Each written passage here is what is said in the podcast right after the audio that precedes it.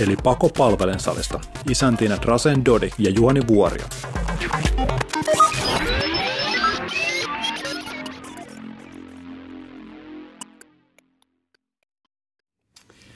Jes, tervetuloa taas tähän meidän podcastin pariin. Nyt me ollaan puhuttu siitä ää, sisäisestä kulttuurista ja kokeilusta ja miten varaudutaan siihen pahan päivän varalle ja, ja minkälaisia automaatioita ja muuta pitää olla valmiina. Mutta mietitään nyt tässä jaksossa nyt, että kuka ostaa ja, ja, ja mitä kautta ne ostaa. Niin Kerros meille Juhani, että nyt me lähdetään rakentamaan, me ollaan rakentamassa meidän bisnestä äh, pilveen, niin miten tämä meidän myynti tässä voi muuttua? Minkälaisia mahdollisuuksia meillä on? Mitä kanavia meillä on lähteä myymään tätä meidän ratkaisua? Joo, tuo on sikäli mielenkiintoinen, mielenkiintoinen asia, että edelleen se kannattavin kanava myydä ratkaisuja on perinteinen business to business myynti. Tässä vaiheessa meillä on joku aka.ms jotain kanava, jonne voi sanoa, että ei pidä enää paikkaansa. Se tulee varmaan tämän jakson lopussa, kun Drasen keksii, mikä se oikea aka.ms-linkki voisi olla tämmöiselle palautteelle. Mutta se, mitä mä oon nähnyt, äh, nähnyt tota, markkinoilta, niin toki niitä kanavia on. Et jos meidän tuote on esimerkiksi semmoinen, että se jaetaan vaikka erilaisissa mobiilikauppapaikoissa, ja se on siellä maksullisena, niin silloin se on meidän myynti, myyntikanava. Ja se on yksi tapa saada asiakkaita ää, löytämään se tuote, tai nykyään varmaan se, se on ehkä enemmänkin hakuammuntaa, koska ne kanavat tuppaa olemaan aika täysiä. Mutta kanava on yksi sellainen asia, jota pitää miettiä, että okei, mistä kautta tämä hankitaan, mitä kautta tämä ostetaan. Ne voi olla kaksi eri kanavaa sille meidän tuotteelle, mutta edelleen suurin osa tapahtuu ihan perinteisenä business to business myyntinä. Et meillä on myyntijamppoja, jotka käy kiertää asiakkaita tai soittaa asiakkaille ja pyrkii, pyrkii myymään tätä meidän, ää, meidän ratkaisua. Sitten ää, on kumppaneita, joilla on myös niin kuin, ää, itsepalvelumalli olemassa tässä tukemassa tätä business-to-business-myyntiä ja ehkä keräämässä myös liidejä sitten, että ketkä voisi olla potentiaalisia asiakkaita. Ja näiden mallien osalta niin todennäköisesti paras strategia on käyttää kumpaakin ja ehkä vielä sitten kanavaa siinä, siinä näiden osana, koska mulla ei ole ainakaan tiedossa yhtään hyvin menestynyttä softataloa, jolla ei olisi business-to-business myyntiä. Et voi olla, että niitä on, mutta mä en ole vielä yhteenkään törmännyt, tai sitten mä en enää muista, muista sellaista taloa, jolla tämä toimisi ää, todella hyvin. Mutta tota, se, että meillä on kanava, itsepalvelukanava on tärkeä asia siihen, että me saadaan kokeilijoita meidän ratkaisulle. Ja se niin isoin ero tämän itsepalvelukanavan ja business-to-business-myynnin osalta on se, että ää, perinteisessä myynnissä me myydään mielikuvaa ja arvoa ää, sille, joka tekee sen ostopäätöksen. Kun taas sitten itsepalvelukanavassa asiakas ää, käyttämällä sitä, koe käyttämällä sitä softaa, katsoo sen käyttöliittymän ja toiminnallisuuden perusteella, että onko tässä minulle arvoa. Ja se on useimmiten se käyttäjä, joka tekee sen, eikä sitten joku bisnesyksikön omistaja, joka tekee sen päätöksen sitä, että otaks mä tämän käyttöön itselleni vai ei. Ja silloin tulee tärkeäksi tämmöisessä itsepalvelukanavassa se, että se käyttöliittymä on rakennettu oikein, se käyttökokemus on sujuva siinä, ja sä pystyt käyttämään sitä ilman, että sä oot lukenut yhtäkään manuaalisivua. Ja nämä asiat on sellaisia, jotka ratkaisee sen, että kun käyttäjä pääsee valitsemaan sen tuotteen. Ja yhtenä esimerkkinä, mitä mä oon aina silloin tällöin käyttänyt, että näistä sovelluksista, jotka myydään muulle kuin käyttäjälle, niin matkalaskujen, matkalaskusovellukset on yksi tämmöinen esimerkki. Kuinka moni ost, olisi ostanut sen matkalaskujärjestelmän, joka nyt on käytössä, jos olisi päässyt käyttämään sen käyttöliittymää ennen ostopäätöstä? Niin todennäköisesti se olisi lähellä nollaa ihan pelkästään sen takia, että matkalaskusovellukset myydään finanssille, jotka ei, ja ne ei joudu kärsimään siitä huonosta käyttöliittymästä ja huonosta toiminnallisuudesta, joka näissä tyypillisesti on. Koska niille on tärkeintä se, että joku muu tekee heidän työt sun puolestaan. Ja sitten käyttäjät joutuu sen kärsimään. Mutta myypä matkalaskujärjestelmä silleen, että käyttäjä pääsee käyttämään sitä ekana. Niitäkin varmasti on, jotka on hyviä käyttöliittymältä. Mä en ole vaan vielä törmännyt yhteenkään, mutta meidän palautekanavaa pitkin voi kertoa sitten hyviä esimerkkejä tällaisista järjestelmistä, jossa, jossa käyttöliittymä on suunniteltu käyttäjän ehdoilla eikä finanssin ehdoilla. Ja sitten on toki muitakin järjestelmiä, että sit, kun mennään toiminnanohjausjärjestelmiin, niin siellä, siellä tilanne on vähän samanlainen ei niitäkään myydä sillä käyttäjän toiminnallisuudella, vaan myydään muilla asioilla. Ja näissä, näissä kahdessa kanavassa, että jos siirrytään tämmöisestä perinteisestä business-to-business myynnistä ää, myymään sitä myös itsepalveluna, niin se vaan tarkoittaa aikamoista savottaa sen käyttöliittymän ja toiminnallisuuksien osalta, että minkälainen se sovellus pitää olla. Hyvänä esimerkkinä tämmöisestä itsepalvelukanavan kautta menevästä suht tuoreesta softatapauksesta on ContractGenin sopimusten hallintajärjestelmä, jossa sielläkin on paljon business-to-business myyntiä, mutta ne on uskaltanut viedä sen myös tämmöiseen, tämmöiseen niin markkinapaikkakanavaan, jossa sen sovelluksen voi ottaa käyttöön ilman, että koskaan näkeekään sitä yritystä. Ja se on sikäli rohkea, rohkea päätös ja hyvä strategia varmasti niiden osalta, koska se on suunniteltu sitä varten. Ja toinen, toinen esimerkki, joka nyt, nyt tulee mieleen, on sitten Komposuren tekemä Lean Visio, joka on tarkoitettu ää, näille tota, digitoimistoille. digitoimistoille. Niin, joo. Ja siinäkin sitä käyttöliittymää on suunniteltu ää, niiden käyttäjien ehdoilla. Ja ää, nämä on niin esimerkkejä tämmöisistä ää, sovelluksista, joita niin uskalletaan näyttää – näyttää käyttäjälle ennen ostopäätöstä. Ja se on, se on oikeastaan se kysymys sitten, että kun miettii sitä omaa strategiaa, että onko mun käyttöliittymä ja toiminnallisuus sellainen, että mä uskallan sen näyttää käyttäjälle, joka voi sanoa ei. Että onko mä niin varma mun omasta sovelluksestani, että mä voin tehdä tämän. Jos mä oon epävarma sen suhteen, niin kannattaa pysyä, pysyä business to business myynnissä kunnes siitä on saanut sellaisen, että sen kehtaa koska tahansa näyttää käyttäjälle ja ottaa sieltä vastaan, vastaan sitten käyttäjäpalautetta. Ja ää, ää, sillä tavalla miettiä se, että mikä, mikä on mulle oikein, oikein niin kuin strategia tältä osin. Mitä tämä tarkoittaa meille, että, että sen osalta, että miten me rakennetaan se meidän palvelu sinne pilveen ja se, että, että me mahdollistetaan tämmöinen niin itsepalveluominaisuus ja, ja miten sitten se, että sun kokemuksesta, niin voidaanko me, mitä me voidaan odottaa tämmöisestä itse, itsepalvelumuodista, että, että kuinka paljon me saadaan, onko tämä nyt se holy grail, jolla me saadaan itsellemme miljoonia lisää? Se voi olla, mutta tota, raaka totuus tällä hetkellä näissä on se, että noin 99 prosenttia palveluista palvelua kokeilleista käyttäjistä ää, lopettaa sen käytön. Se voi olla ihan yksinkertaisesti, että ne lähtee kokeilemaan sitä, sitten tulee joku muu asia, mikä pitää lähteä tekemään, sitten unohtaa sen. Tai sitten se voi olla se, että ne jää jumiin johonkin hyvin varhaisessa vaiheessa toteaa, että mä en ymmärrä tästä mitään, mä menen kokeilemaan seuraavaa. Ja näissä tapauksissa yksi strategia, joka näyttää toimivan ihan, ihan, ihan hyvin, on se, että asiakkaalle soitetaan siitä, kun se on ottanut sen ekaa kertaa käyttöön muutaman tunnin sisällä. Kysytään, onko tyyny hyvin ja miten voin auttaa. Ja tämä on nostanut, nostanut sitten käyttöastetta sitten muutamalla prosentilla. Että päästään siihen tilanteeseen, että vain 96 prosenttia droppaa sen käytön sen kokeilujakson aikana.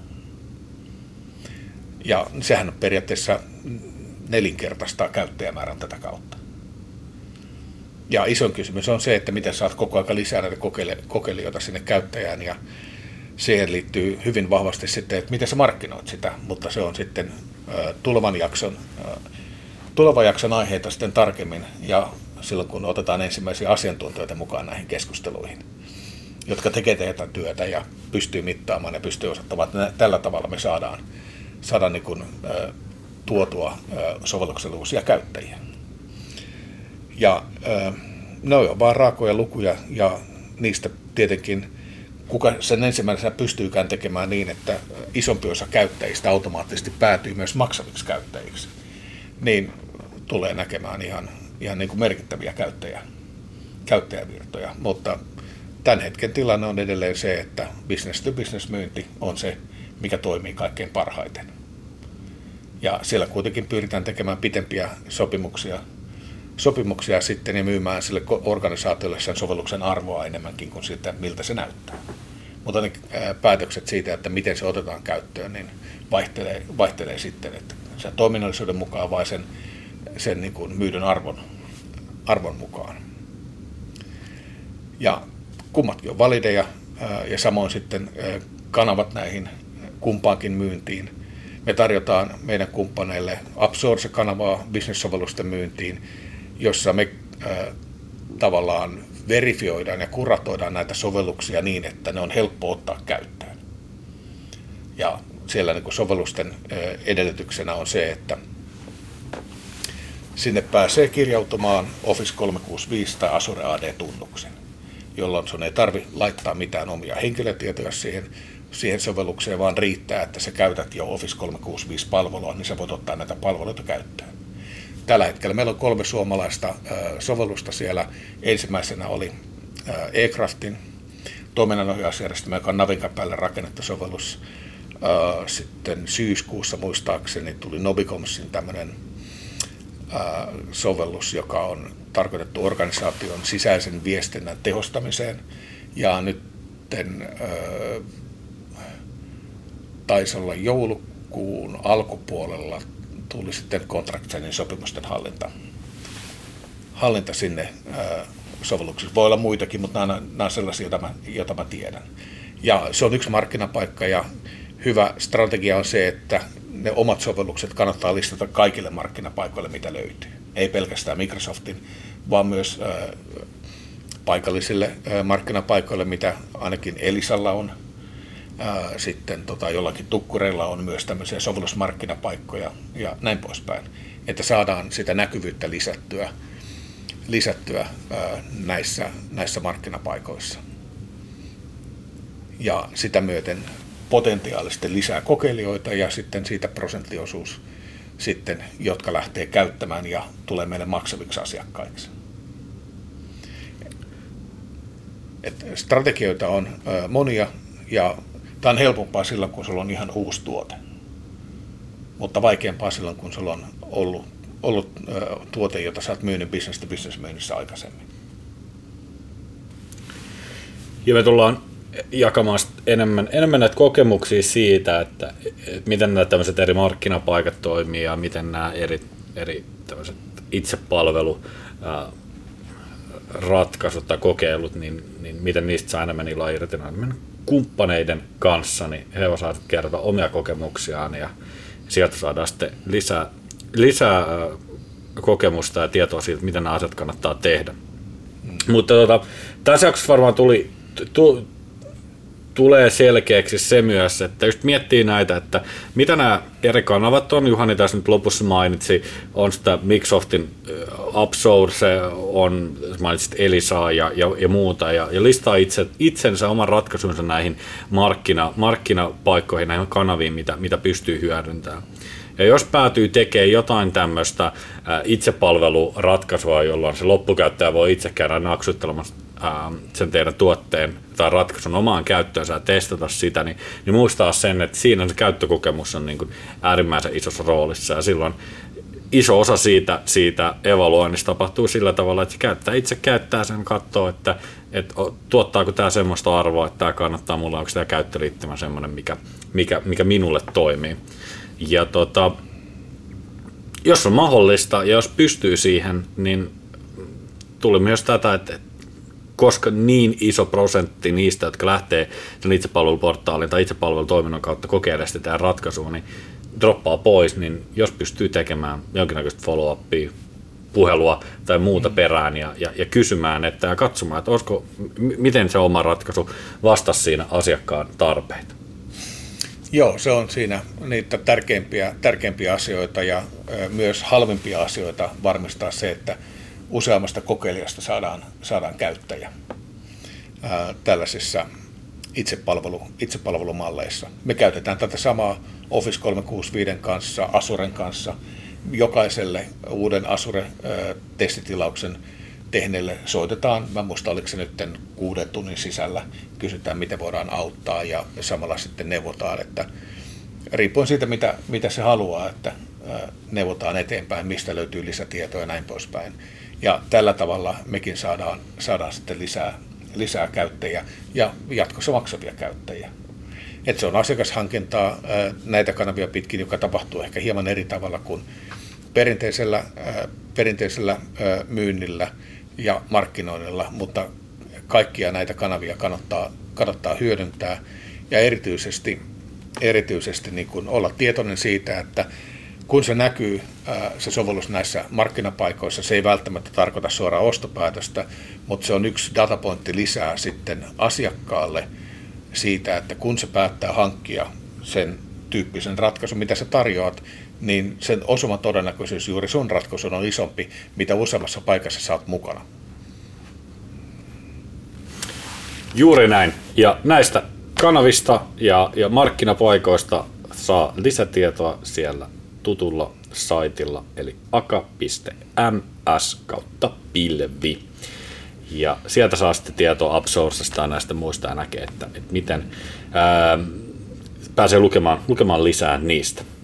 Mutta tässä vaiheessa voitte tehdä itsellenne palveluksen ja käydä tilaamassa meidän podcasti, jotta sitten tiedätte, kun meille tulee ne ikka oikeat asiantuntijat tässä seuraavaksi mukaan seuraavaan jaksoon kertomaan niiden omista ratkaisuista, omista kokemuksista ja, ja, ja sitten saada lisää tietoa sitä kautta. Ja jos haluaa todistaa minkä tahansa näistä Juhanin väittämistä vääräksi, niin voi laittaa palautetta aka.ms kautta Juhanille tiedoksi. Ja sieltä voi laittaa viestiä Juhanin suuntaan. Me päivitellään meidän podcasteja sitten sen jälkeen. Joo, ja tähän lopuksi mun piti sanoa, äh, sanoa tota, joku, äh, joku asia, joka liittyy äh, siihen, että miten näitä kannattaa niin sparralla omassa organisaatiossa. Yksi tämmöinen työkalu, työkalu tota, jota on aika, aika usein käytetty ja toimii ehkä hyvänä, hyvänä tämmöisenä myös omana muisti, muistitaulunaan Business Model Canvas, jossa käsitellään omaa tarjontaa, mitkä on, mitkä on äh, tota, meidän vahvuudet, mitkä on meidän kanavat, mistä me ollaan riippuvaisia ja näin poispäin.